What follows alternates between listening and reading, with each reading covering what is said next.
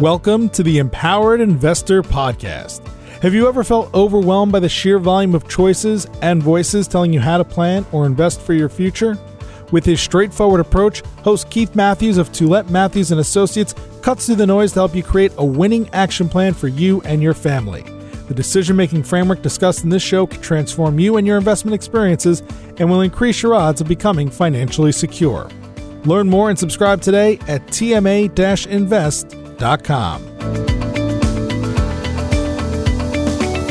Welcome to episode 14 of The Empowered Investor. My name is Keith Matthews, and I'm joined by my co host, Ruben Antoine, for today's show. How are you doing today, Ruben? I'm very well, and you? I'm great, thank you. In our last show, we introduced our audience to the first principle of evidence based investing, and that principle was called invest in asset classes. In today's show, we're going to focus on principle number two of evidence based investing, which is diversify your asset classes. We'll explore the history and the story behind diversification. We'll discuss and review data which suggests that Canadians, unfortunately, still are not diversifying the way they should be. And finally, we'll discuss core benefits of diversification, why investors should consider this strategy and use it within their investment approach. So, Ruben, talk to us about why we have a set of principles within evidence based investing. Yes, why we are doing that is because we are providing investors with a framework, a framework they can apply in their portfolio or with the help of their investment advisors.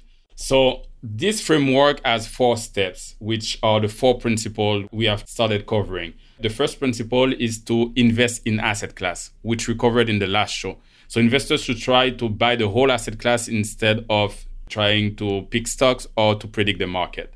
The second principle is what we're to cover in this show right now is to diversify those asset classes like Kit said. In the next few episodes, once you know you need to buy an asset class and diversify it, it's how. It's the how do you get exposure to those asset class, which investment vehicle you can use. So this is what we're gonna cover in the next few episodes, along with how you can try to increase returns by capturing factors, which is gonna be the fourth principle. Yeah. So, what we're doing by dividing the evidence based into four principles, we're trying to show a map. And if you jump from one step to another, it really helps show direction and guidance. And it's so critical within the empowered investor, the whole framework, the story. You know, we started this whole show by talking about Canadians. They want to be able to move forward, they want financial security, they want to do it in a way where they feel like they've got control and they understand how to do things. Yeah, yeah. I really like the fact that you're using the map as an example because when you think of a map, if you don't have a map and you're driving, you want to go somewhere, you get lost, you will be stuck. And when you have a map, you kind of have a plan of where you need to go and how to get there. So this is what this framework is about. It's to provide that map that help you protect you from noise, protect you from obstacle that can affect your investment journey. Okay, fantastic, Ruben. Thank you. That makes total sense. Now, so we've got our map. We're talking about how it fits in. Let's dive right into principle number two diversifying your asset classes. What exactly does that mean? So, in terms of diversification, this means that when you have your retirement savings, your assets, you need to spread it over different type of asset class investment. So, you need to ensure that you don't invest only in one asset class, but in many of them because they tend to react differently, and this will reduce the risk of your portfolio. So, let's go over asset classes. What are the different types of asset classes we want investors to think about as we go through this show? Yeah, so investors should ensure that, for example, if they invest in stocks, they don't only own one stock of one company or more broadly a stock of one region. They don't only own stocks of the Canadian market only, for example. So they need to ensure that they have Canadian stocks, US stocks, international stocks, exposure to emerging markets as well. This will provide them different asset class in terms of region, and that's how you can achieve diversification. Okay. That makes sense. So, can you give us an example of naive diversification or diversification that's not well thought of? So, if we continue on the stocks example, naive diversification, where if you were to just pick a couple of companies or sectors randomly, without really looking at how they interact between each other. And this is when we are talking about stocks, but if we are talking about asset class, Another type of asset class is bond as well, bonds, fixed income securities. So you don't want to be just selecting random funds, random mutual funds or random investment vehicle. The key is to ensure that you select with the help of your investment advisor asset classes that tend to react differently that doesn't move always together. So when one zig, the other one can zag. And that's how you do a proper diversification. Yeah, going back to some of the earlier shows with Marcelo, we had one of the pitfalls being lack of diversification. So, you know, it is one of the critical issues that Canadians unfortunately might succumb to. And we often see, I mean, I've been doing this for a long time. Investors come in and they'll say, Keith, you know, like, take a look at this portfolio. What do you think? We can often see portfolios that are just a random set of securities or investments. And you ask the person, well, why did you buy that? And they would say, well, you know, this was four years ago. I heard a story and it made me want to invest in that company. So you often hear storied selections as to the description behind why securities are in certain clients' portfolios or certain individuals' portfolios. Do you have any stories, Ruben, in terms of what you've seen about bad diversification or poor diversification? Well, well, a recent story I have about a client was that a client wanted to have gold in his portfolio, for example.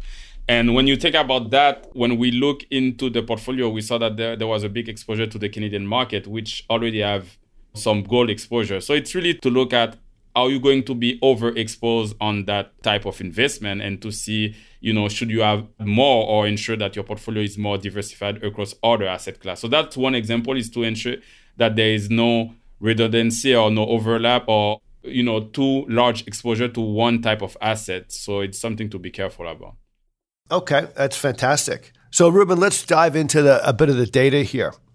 And the data revolves around are canadians properly diversifying we're going to refer to one research piece in particular and then we're going to sort of make some comments so tell me are we diversifying as a nation properly we found a study that was done in 2017 by Vanguard, one of the largest asset manager in the world. And what they showed in the study is that Canadians are not necessarily properly diversified because what happened is that Canadians tend to have a really large exposure in their own market. So the study shows that basically Canadians tend to have 60% of their stocks in Canadian stocks. So 60% of their equity exposure it's in their own Canadian stocks, which is what we call a home bias and it's quite a large exposure. What's wrong with that? If you live in your country and you say, I know the, the securities and I follow, what's wrong with putting 60% of your money in your local market? Yeah, I mean, at first, you know, you can think that because you are familiar with that market, you know about that market is the right thing to do. But there's something really particular about the Canadian market, is because not only the Canadian stock market, it's a really concentrated market. What I mean by that is that the exposure of this market is mostly in a couple of sectors. I mean, it's on many sectors, but there's a large exposure to financial sector, energy sector, and resources. So just financial and energy together made 50% of the whole Canadian market. So it's a really concentrated market, and this is a bit risky because enough diversified over different sectors. Yeah, absolutely. The same report speaks about home bias. And so home bias is the idea that investors feel comfortable with the country they live in, and so they tend to invest more of their personal assets at home.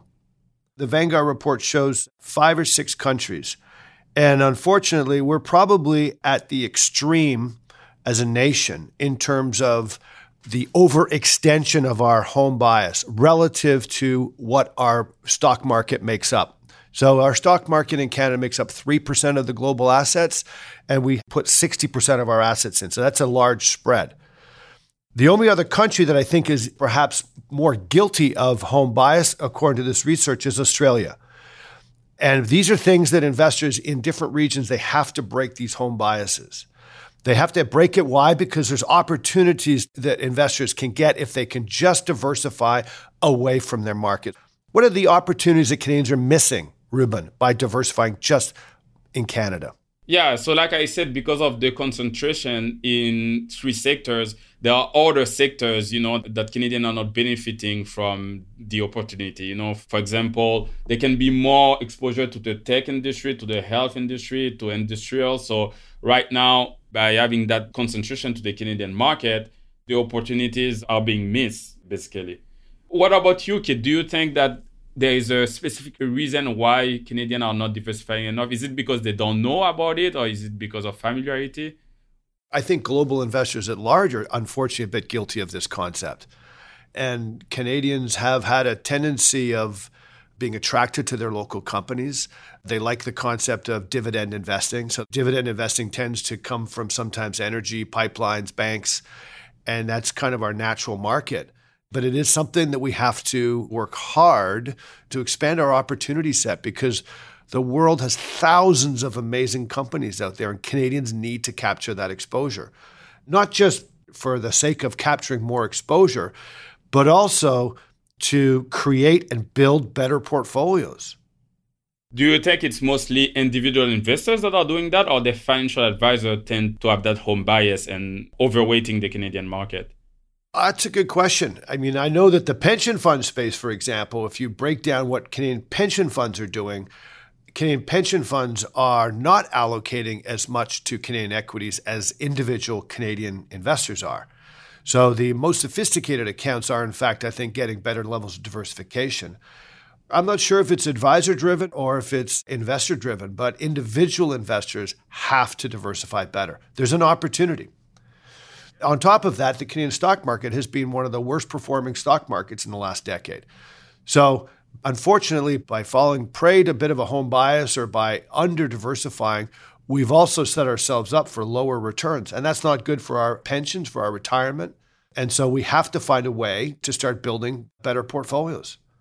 And part of this fits into, you know, there's a history behind diversification. So, Marcel, uh, Marcelo, here I am. That's okay. You've done so many episodes with Marcelo. That's okay. oh my God, I'm so sorry, Ruben.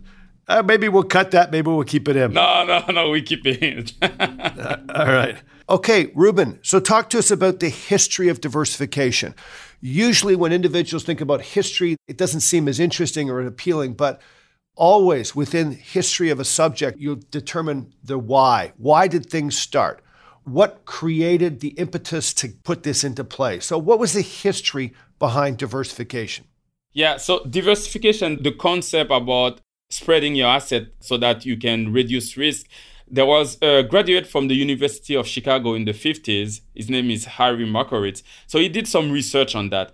He discovered that you could actually diversify your asset. When you do that, you could reduce risk but you are not necessarily sacrificing return, which is amazing because people will think that if you are spreading your asset across different assets, you might get less return because you're getting less risk. But this research showed that you're actually you can keep the same level of return but reduce the risk of your portfolio. And I think that was a big discovery back then. Yeah. And in addition to what you just said, in addition to that, he discovered that if you mix asset classes, different asset classes, that something magical happens. The magic is in the fact that you got two positives that came out of that. You increased your returns versus if you just stayed in one or the other asset class. So by mixing the two, you increased your return and you decreased your volatility. So you kind of got a double win there. What's behind that double win? What did he discover? Yeah, it's a concept called correlation. So what does that mean is correlation is if you take two assets that are not positively correlated, that means they don't react exactly the same way to the same event. If they just react a bit differently, that means you're talking about the zig and the zag here. Exactly, exactly. Like I said before. So that means that that's where there will be a benefit in your portfolio because to the same event, if one asset react away is zigging and the other asset is zagging, that's when you can reduce the risk of your portfolio. Okay. Very cool. Very cool. So, another way of thinking about that is if you mix Canadian stocks and US stocks as two ingredients, one might zig, one might zag because they're made up slightly differently. But when you put them together, you'll get a better portfolio. Exactly, because when one is maybe reducing in value, the other one might increase in value, and overall together, your portfolio is more stable. More stable. And then if you do that, but not just include two asset classes, let's just talk about equities now for a sec. You might include five asset classes, four asset classes. You've got some that are zigging, some that are zagging, but now you've got four different components moving at the same time. And when you blend them together, technically you have gotten a smoother ride and a slightly higher expected return. Exactly, exactly. That's why this whole diversification and the benefit of the diversification and the correlation, when it was discovered by Harry Markowitz, it was a big breakthrough. And his research earned him the Nobel Prize. Yeah, I can imagine. Because prior to that, like if you go back into the era of the Depression, I mean, people were looking at the stock market and using it more as a speculation machine and building portfolios with three to 10 companies. And imagine if a couple of them went bankrupt. I mean, it's an extremely risky proposition. Exactly. And that's exactly what happened in the Great Depression of the 1930s, right? People were holding three to five stocks. That was the way people used to invest back then. And uh, like you said, if one or two of them go bankrupt and you can have 20, 50% of your portfolio that just get wiped out. So I can imagine that Markowitz's discovery did some pretty interesting things to the investment industry. What are some of the things that were created because of Markowitz's initial discovery in the 50s? Like what came in the 60s, 70s, and 80s? Exactly. So when he was able to show the benefit of diversification, of course, uh, when you have uh, you know investment vehicles such as mutual funds those investment vehicles benefited from his discovery because the expansion make them more popular and they actually provided more access to the small investor because the small investor now could invest with $100 for example could invest in a mutual fund and then they can get instant diversification which was way more difficult back in the day where you needed to deal with a broker to be an investor and it was really expensive to do so yeah, exactly. So part of the story behind diversification is created in the 50s, pension funds were able to use in the 60s and 70s. Retail individuals were able to start getting access to this strategy by way of mutual funds in the 70s, 80s, and 90s.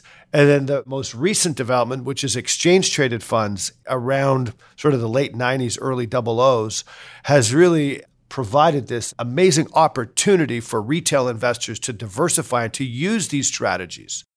So it doesn't necessarily look like it is a revolution to the people that doesn't know about that whole story. But would you say, kid this was a revolution in the asset management industry?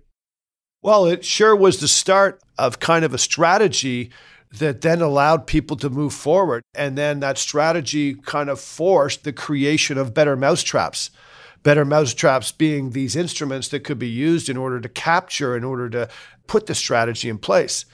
So if you look at the fastest growing investment assets in the world right now, those would be exchange traded funds. And that is one of the core messages that we'll see in our next show indexing through either mutual funds that index or ETFs. This is a huge revolution that's been going on now for about 20 years. Yeah. So we've spoken about the types of asset classes we've spoken about diversification. Ruben, if it was so easy, why aren't we all simply doing it? I think diversification it's a great concept. There's a lot of benefit, but you have to have a discipline. You know, when you spread your money across different asset class and you are properly diversified, that actually means that there will be some period of time where one of the asset classes or two of them will not be performing as well. So you need to be able to be disappointed about a portion of your portfolio and stick to it. Ah, that's pretty critical. You're absolutely right because that's hard to do. Imagine if you were told, "Here, hold these five things," but you know you live through a decade where two of them aren't doing very well. You get disappointed. Yeah, yeah, and that's when you you might get out of that plan, and that's when you can make errors. Yeah, it reminds me. Uh, quite a while ago, I used to sort of help investors, not necessarily clients, but individuals would come and they would say, you know, Keith, I'd like to start saving. I want to do this. I would sort of say, okay, listen, here's a great plan. Follow this, I think. Take your money, divide it into four sections. And let's just say this is a 100% stock portfolio. You're going to put a section in Canada, a section international, a section in the United States, maybe a section in emerging markets. Maybe not a quarter, a quarter, a quarter, but something in that style, if you will. And I would tell them, go. And in a couple years from now, please come back. We're going to have a review. We'll sit down. Well, guess what happens? When they would come back, I would look at their portfolio and say, well, how come, you know, it doesn't look the same as what we discussed? One of the pieces of the pie is now 50%, and the other pieces are all kind of quite a bit smaller. Like, what happened? And the 50% pie, by the way, was Canadian equities. This would have been around 2005, 6, 7 you know, the individual would have said, well, you know, I was kind of looking at my portfolio, Keith, and there's these two sections that weren't doing really well. And I really didn't feel like holding them that long because they weren't performing. You know, you know what it's like. It's I, I need to get into performing asset classes. And that simple story to me shows why it's just so hard sometimes to hang on to things that might feel out of favor because when they come back in favor, they can come back fast the best performing asset classes in the last 10 years have been US equities. And it was very hard to find Canadians in 2008, 9, 10 who wanted to hold that much US equity. Because it was right after the lost decade. It was right after the lost decade. It was right in the middle of the financial crisis. It was easy from an optical perspective to say, I'm not touching the United States. It doesn't look good. You're absolutely right.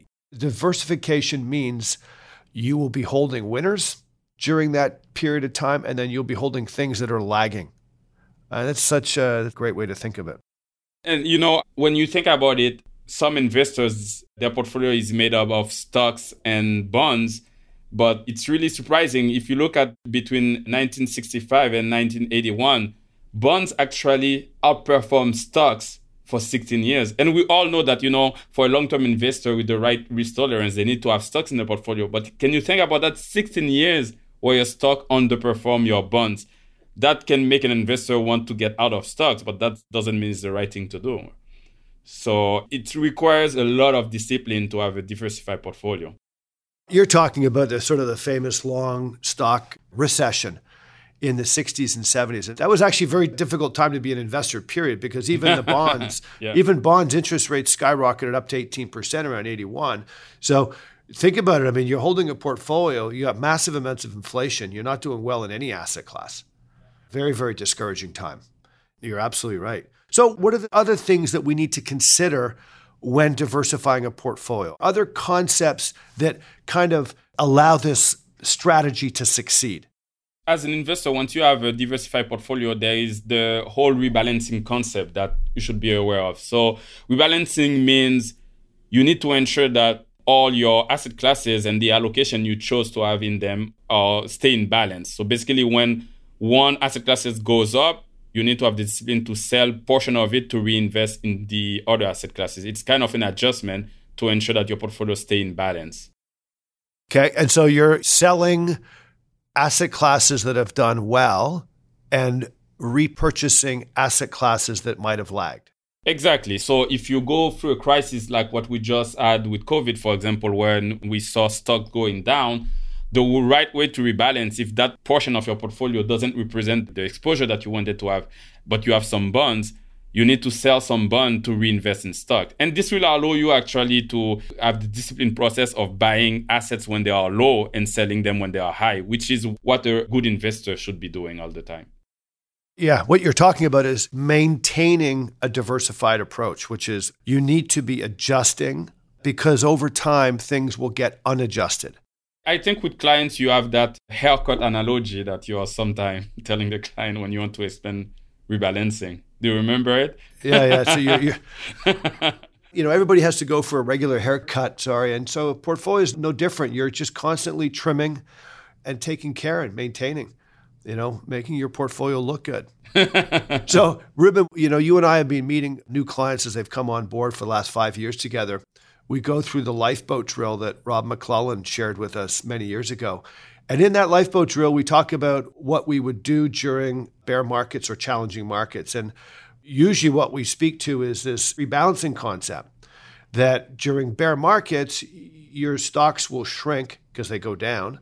And so at the bottom of the market, when often investors do the wrong thing and sell, a proper rebalancing strategy would be to sell bonds and buy stocks those are potential clients that we sit down with. How do they react to that concept when we share that idea to them?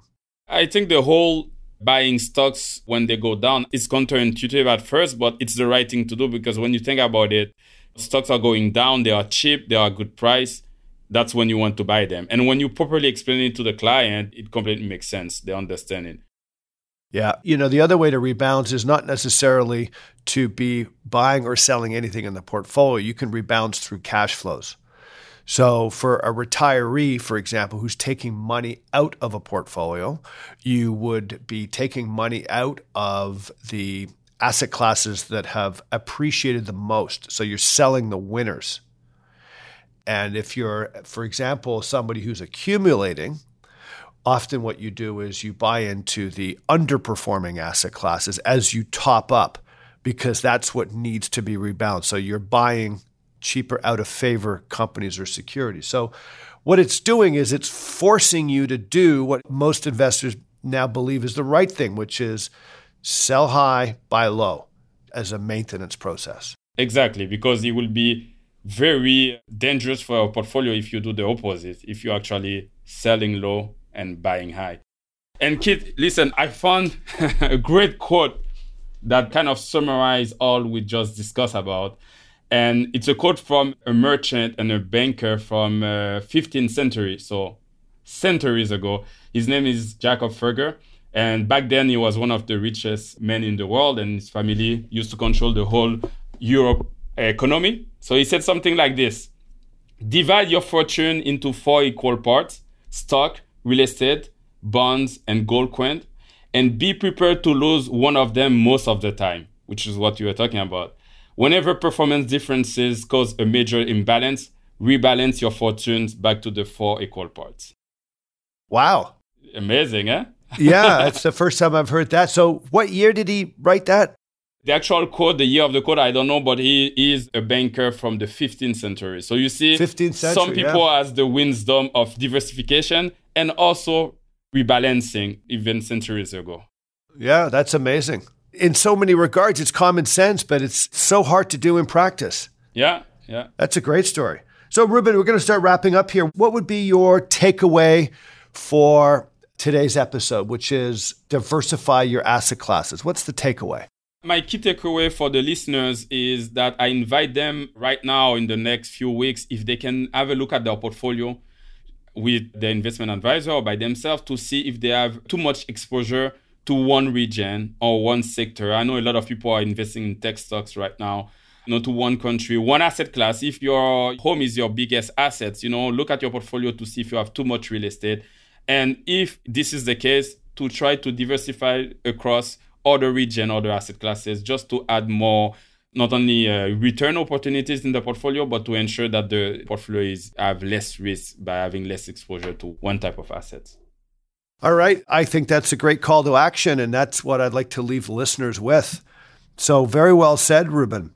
So, let's wrap it up and discuss what we're doing next. As we move into the next show, we're going to be going into principle three, which is choose your asset class investments wisely. And we'll share with the listeners what that means in the next episode. So until then, be safe. Thank you so much for tuning in to The Empowered Investor, and we'll see you in two weeks from now.